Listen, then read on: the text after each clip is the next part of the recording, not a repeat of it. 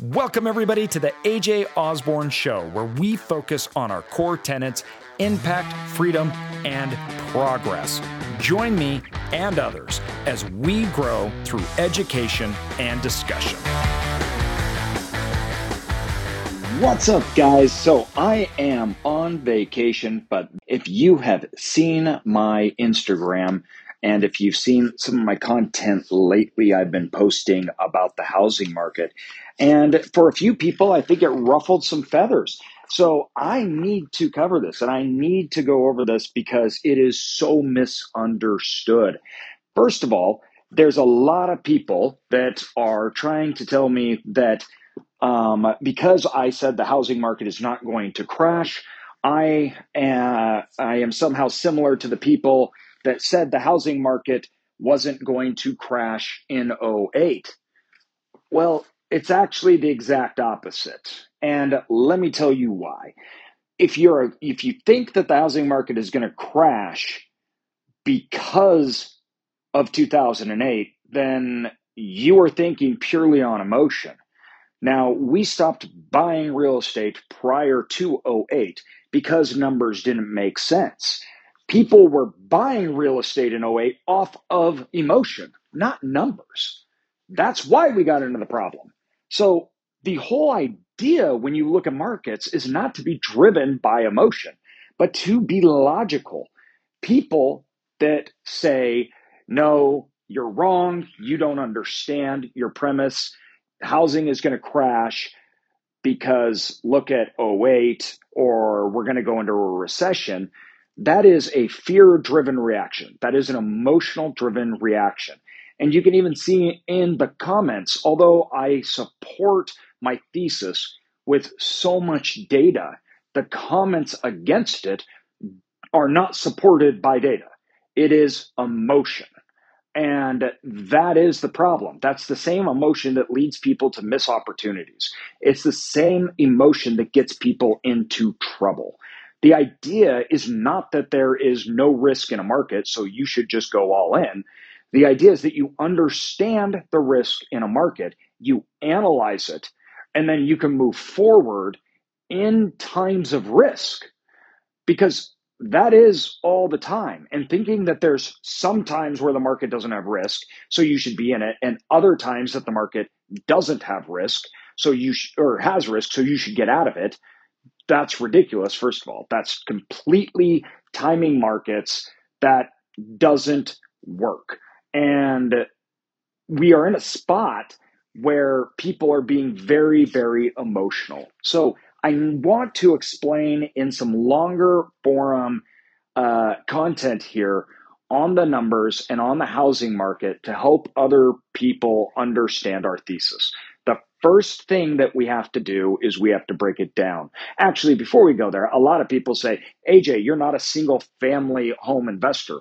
Why do you care about the housing market? To which I say the housing market is a very big piece of real estate. It is particularly a very big piece in how demand is formulated in self storage. So, if I want to understand the demand of the asset class that I'm in, as well as other asset classes, I need to understand that. I go to the root of the problems to understand assets performance. I want to understand the consumers that are driving the revenue for the underlying asset, right? A lot of people look at real estate and they just think about it as in it's a market, like a stock, and that it goes up and it goes down. That's not how it works. It's a business and you have consumers and the consumers are the ones that drive the revenue consumers and utilizers of the asset are the ones that pay the bills so whether they're going to pay more or less is going to be largely dependent on things that are affecting them so we need to look at those drivers and we need to understand why the consumers are doing certain things. The consumers of self storage, our tenants, are 43% of them are from moving. And a lot of people think that self storage is driven by people that live in apartments. That's not true at all. Um, the largest demographic of self storage users are single family home owners. Now, when I'm studying the uh, housing market and the sustainability and viability of it. Maybe I think that's why I am a little bit different in those terms or realms, meaning that um, I'm looking at it from a whole nother perspective than simply just buying a home as an investment vehicle. So when we look at the over housing market, overall housing market, we have to break it up into two parts. Now, the two parts that we are going to break it into is uh, first of all, so many people saying that there's a crisis.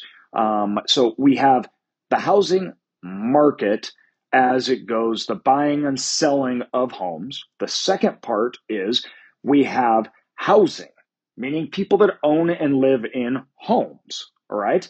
Now, when we look at the housing crisis and the collapse in 2008, what drove that?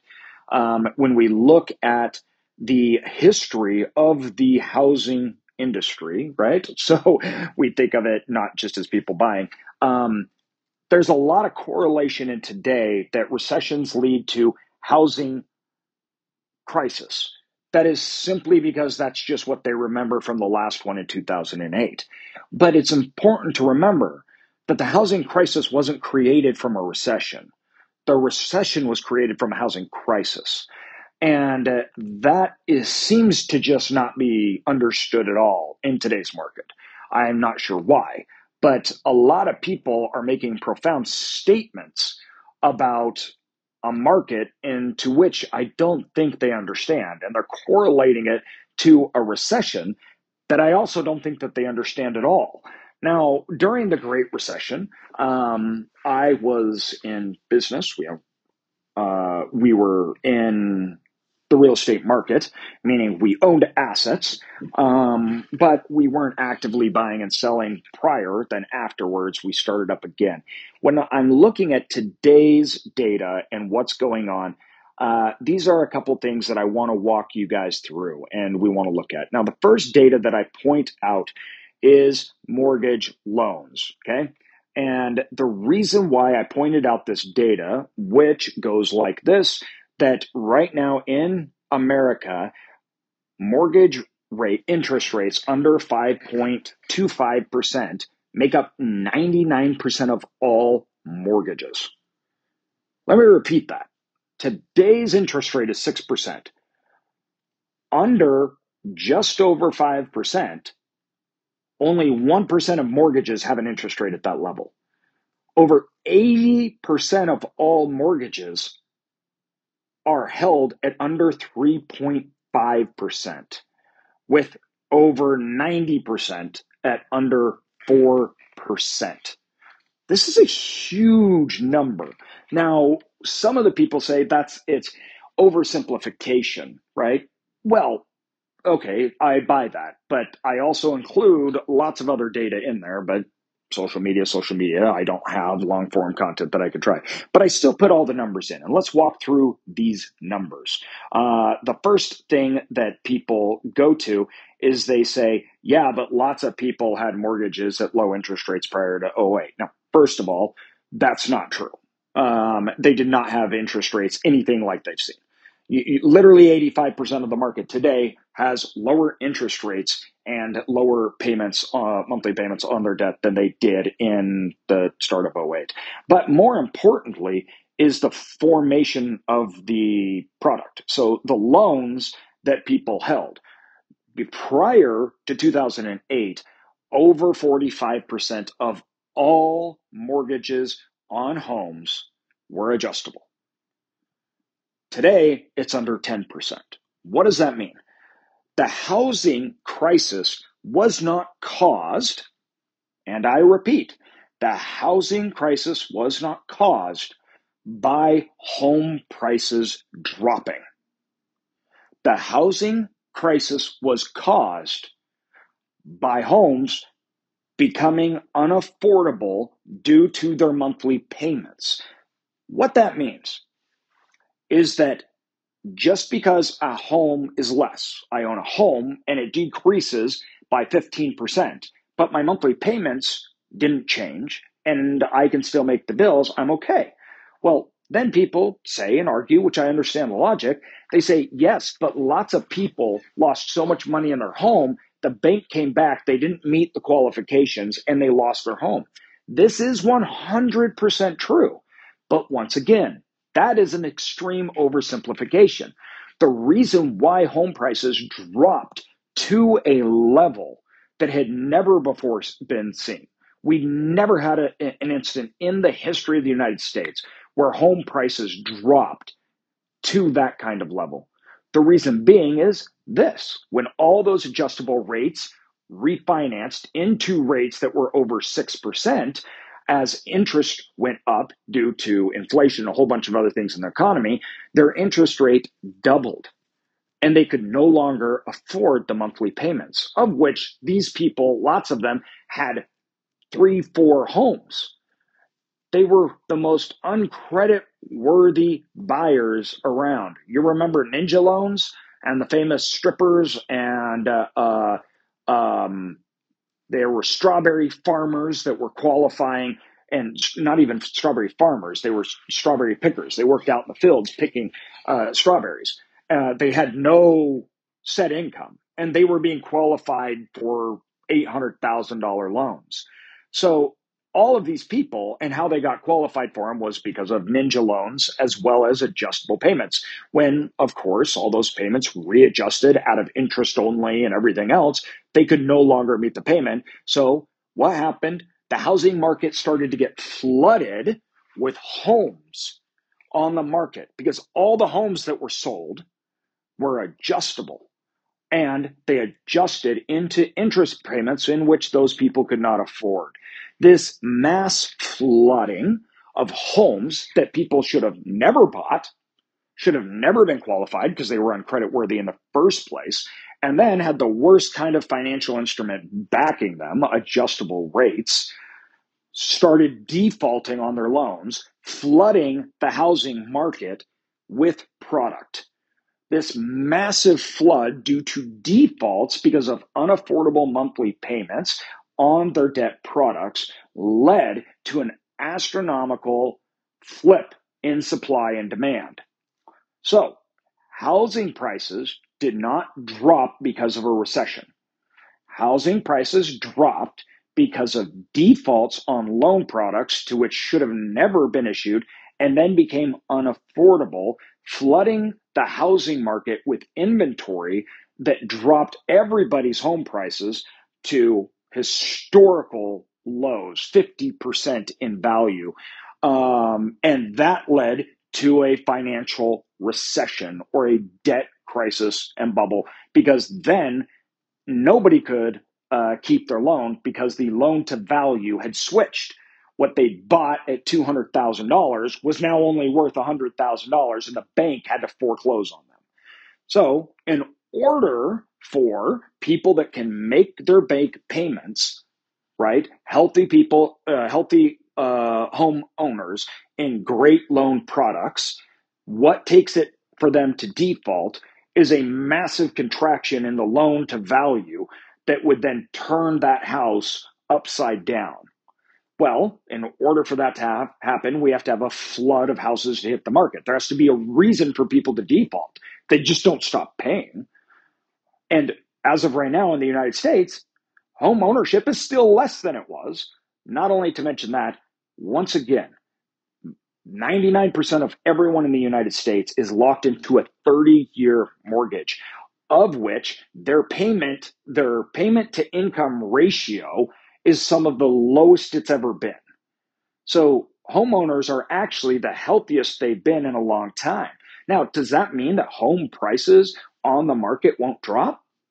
No. Once again, this is where I think a lot of people have a hard time understanding the duality of my argument, which is supposed to be a four dimensional argument. That the duality is that once interest rates rise, homes that are on the market have to adjust to affordability to entice new buyers. This is what we call a correction, not a crisis. Corrections are good and normal. COVID was not normal. Housing prices rising as fast as they did was not normal. And now that payments, you can't buy one of those houses for 2.5% interest or 3% interest on a 30 year mortgage, it's now 5.5 or 6%. Well, the cost of the home has to come down for people to buy them. Well, that is an adjustment in products being sold. And people are like, yeah, but if those prices all come down, won't that change the value uh, across the board in the marketplace? Now, there is an argument for that, meaning if home sales drop so much that all of a sudden we're changing what it, people are uh, viewing as value in the home. Now, here's the other problem though.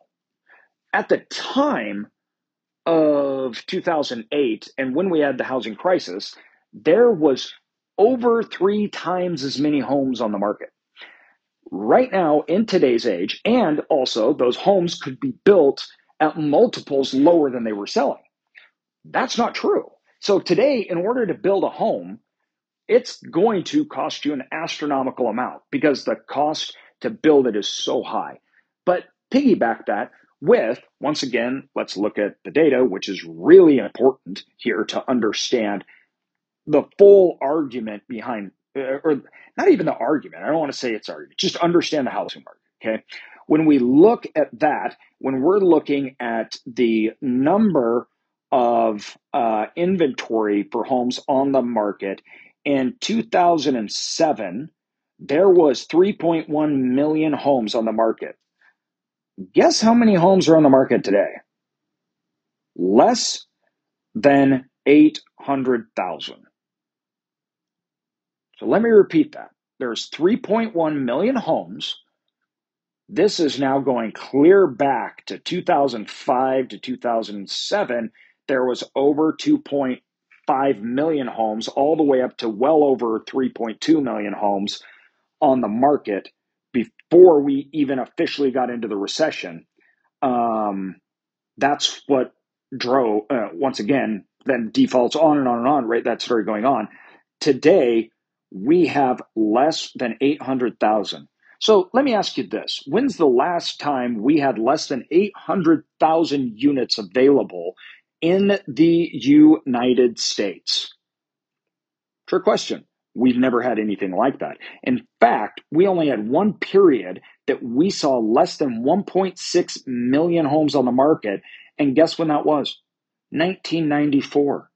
We have twice as many home buyers as we did when it, it went to almost 1.5 million, yet we have half the amount of homes.